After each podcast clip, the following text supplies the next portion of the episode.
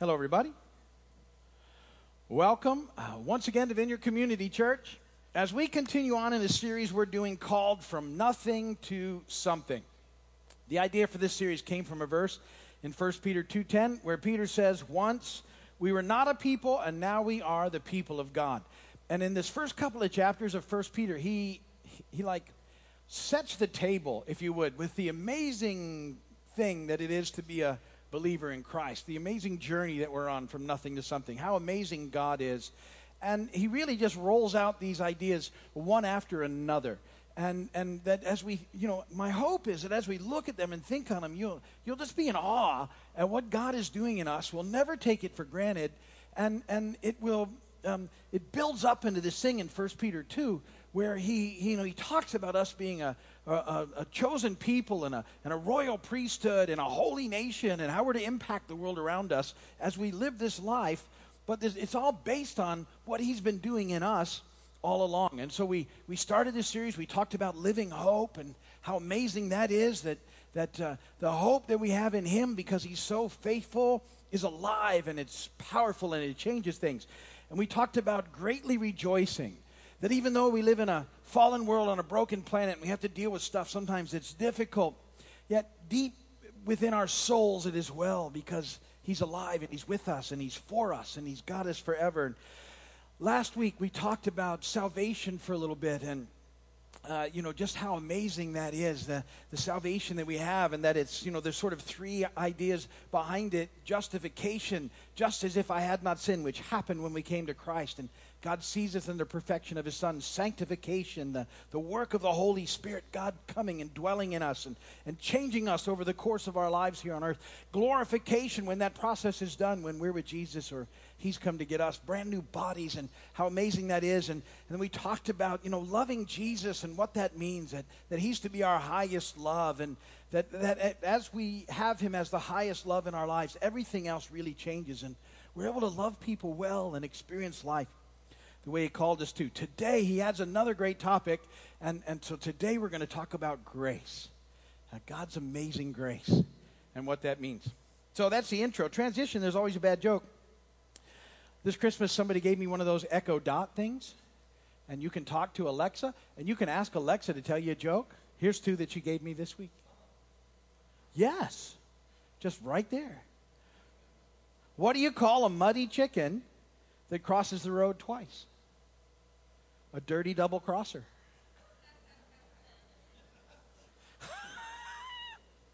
My computer's telling me these things now. I don't know where we're going to go with this, guys, but I'm excited. My first time on an elevator was, was quite uplifting. The second time was a letdown. Oh, come on, comedy gold.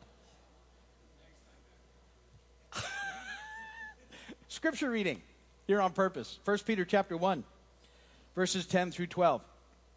Concerning this salvation, we talked about that last week, the prophets who spoke of the grace that was to come to you searched intently and with the greatest care, trying to find out the time and circumstances to which the Spirit of Christ in them was pointing when he predicted the sufferings of Christ and the glories that would follow.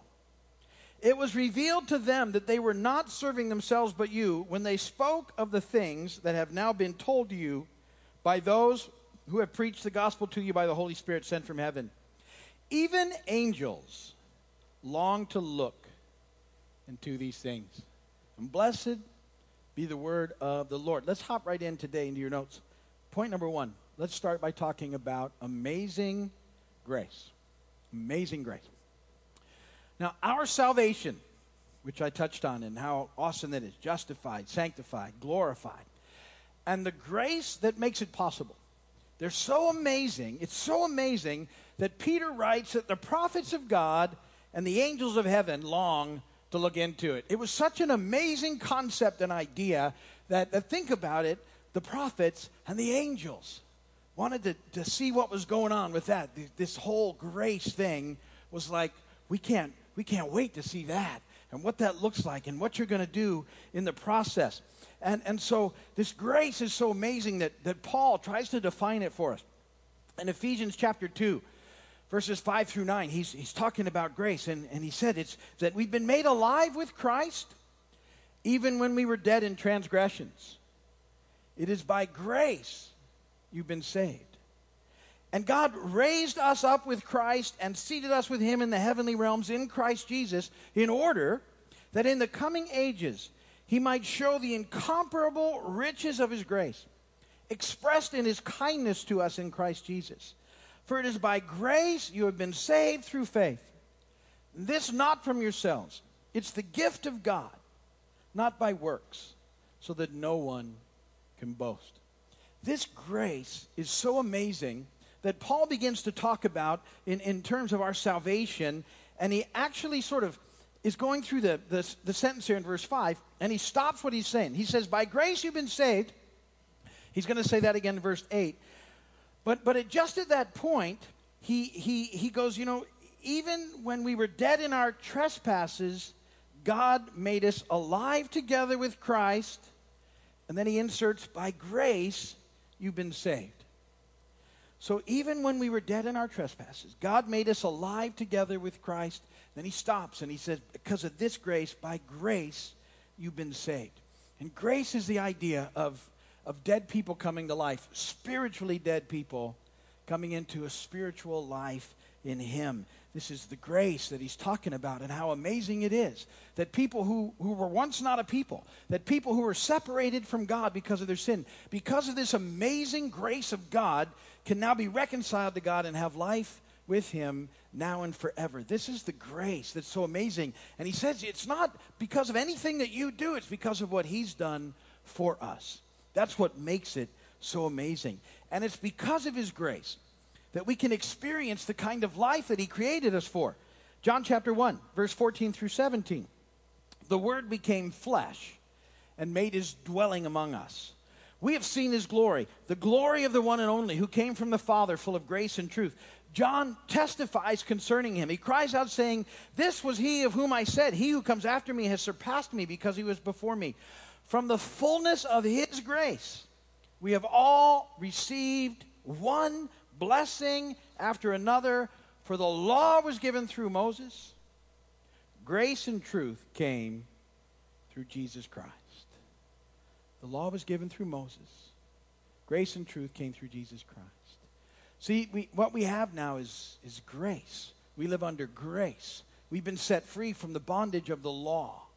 Uh, under the law, you couldn't, you couldn't come to life. And, and, and, and so people were, were trying in their own way, but it just led into this horrible performance oriented, hard hearted, judgmental, critical way of life. And, and Jesus came to change all of that. Paul, he's getting this. He says in Galatians 2:21, he says, "Listen, I will not set aside the grace of God, for if righteousness could be gained through the law, Christ died for nothing." Paul says, "Look, if if the, if the law had worked, we, Jesus wouldn't have needed to come. If you, could, if you could work your way into relationship with God, Jesus wouldn't have had to die on the cross. He wouldn't have had to, you know, enter the scene the way he did and live the life the way he did and die. If that would have worked, uh, the old, if the old way would have worked, you wouldn't have needed a, a different way, a new way. But the old way didn't work.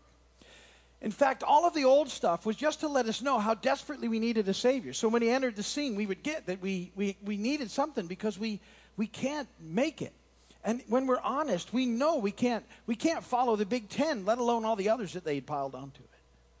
Because we all, we all mess up. We all fall short.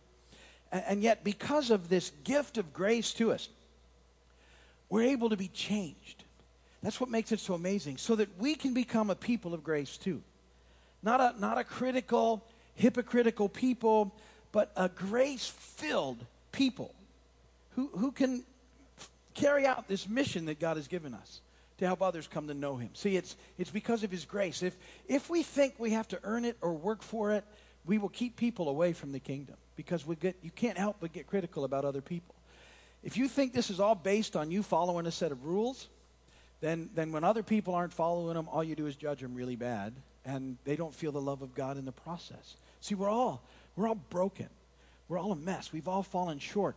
But grace has come now, and, and because of his grace, we can be saved and experience salvation, as I talked about. You know, justification, sanctification, glorification. We're a work in progress. It's not that we think, oh, because of grace, I can go and do whatever I want. You're not getting it if that's how you feel. Because of his grace, what happens is ultimately you go, God, I want to live for you.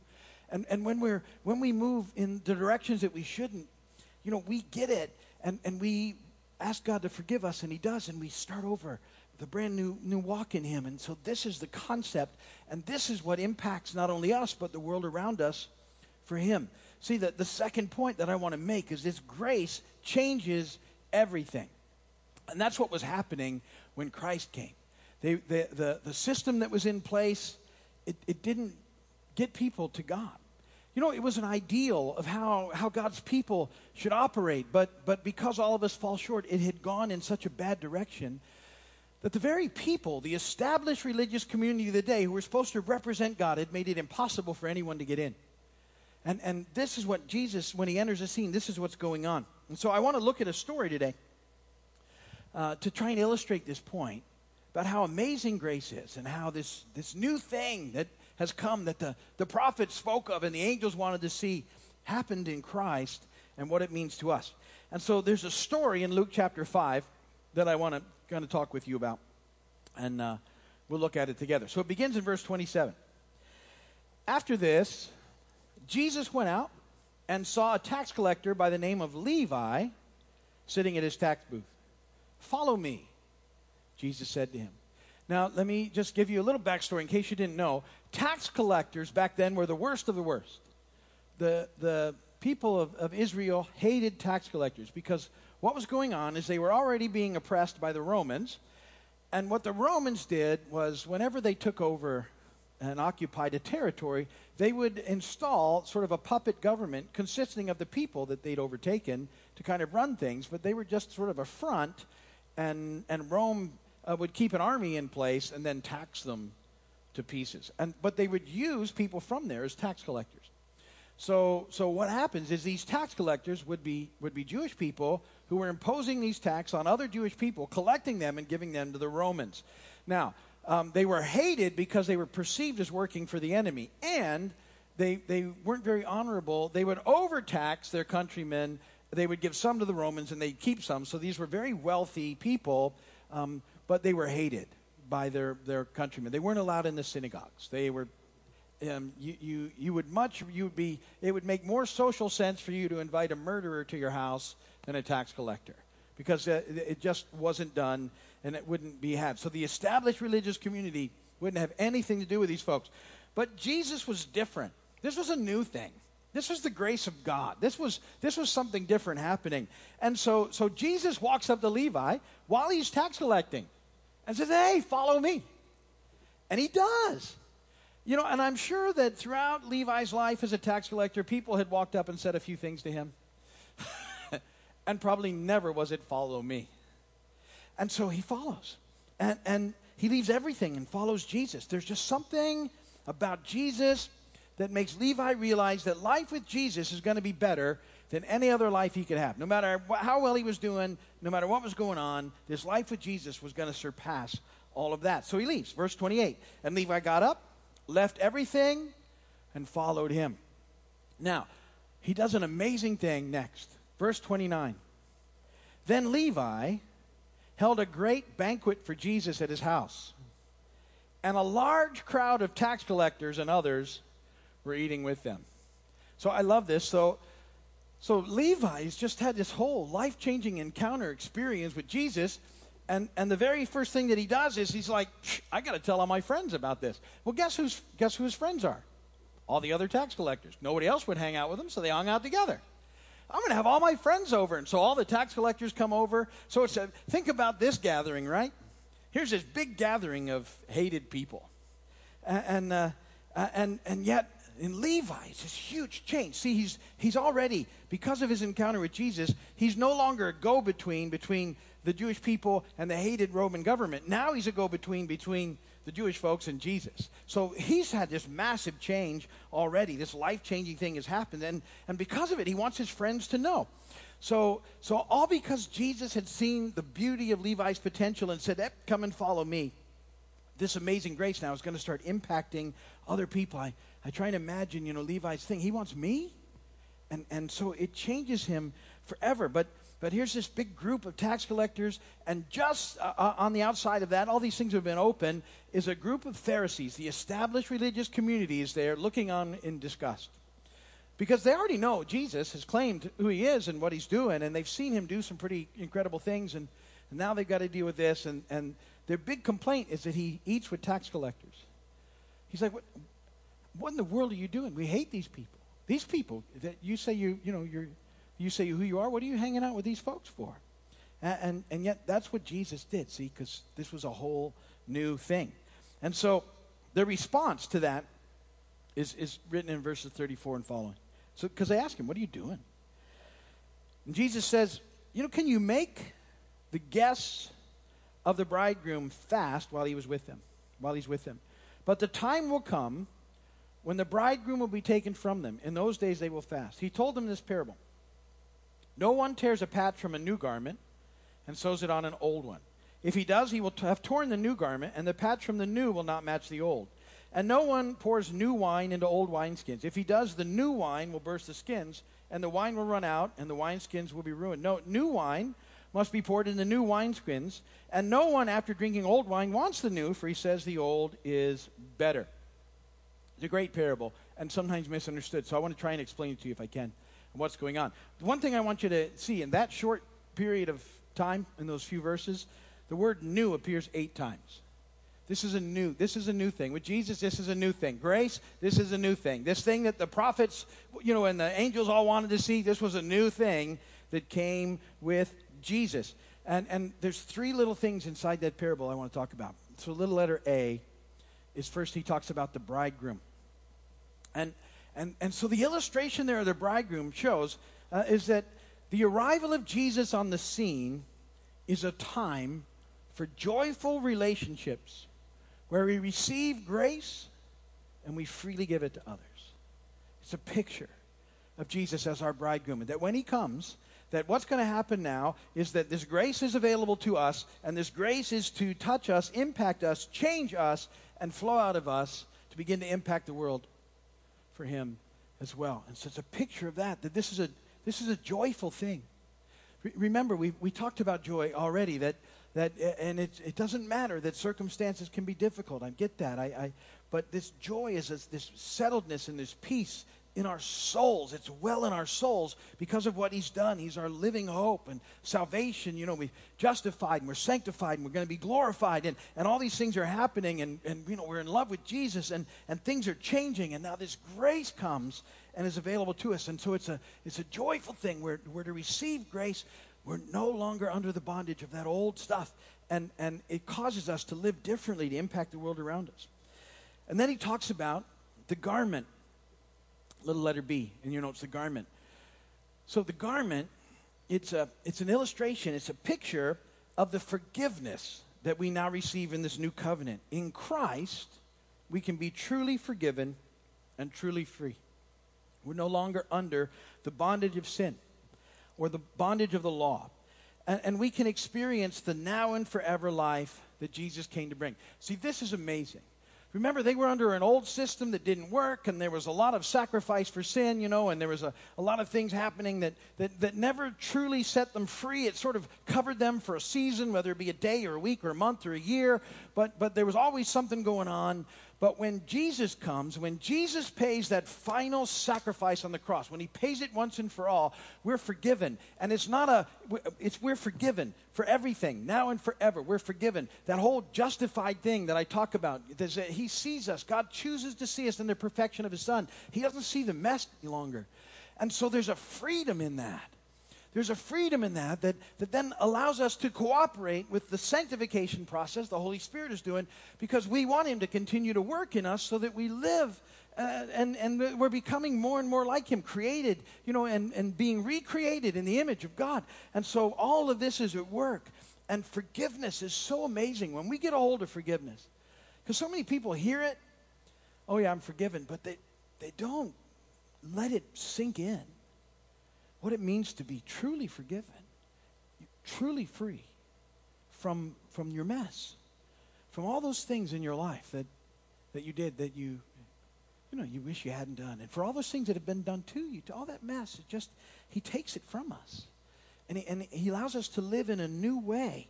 And, and we experience that life now. It's just this an amazing, amazing deal. The wineskin, this letter C.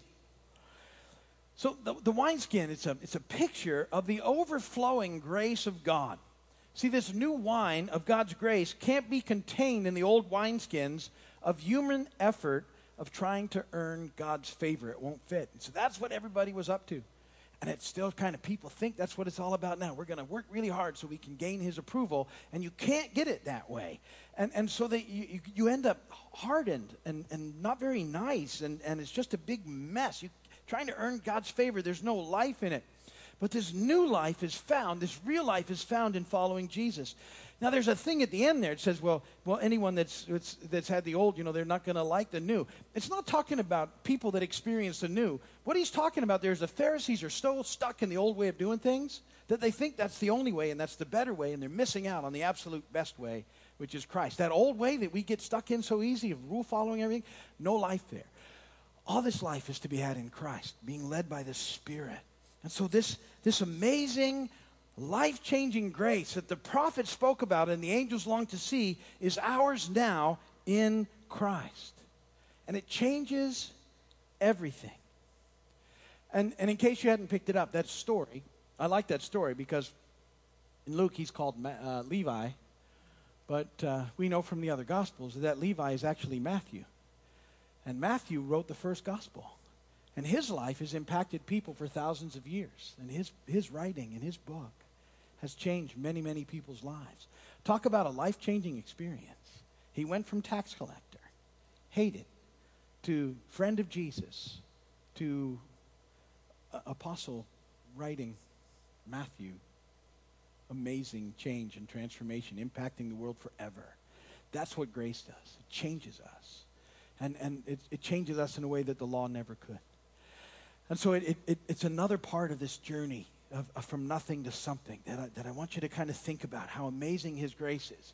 This, this living hope we have, this great joy that we have, salvation, this love for Christ, and now this amazing grace. So next week, he starts talking about holiness. And if you don't understand grace, you won't understand holiness. And so, so they're building on each other. But it's a great story, and it's a great process. And so I, I just want you to think about how amazing God's grace is this week and what that means and how that impacts not only us, but the world around us. And we'll stop it right there. If you're watching my video, thanks for watching. We'd love for you to come and visit and uh, be a part, but uh, we're so glad that you're, you're watching with us now. If you need prayer, go to the website, and uh, there's a prayer page, and put in your prayer request, and we will pray for you, and we hope to see you soon.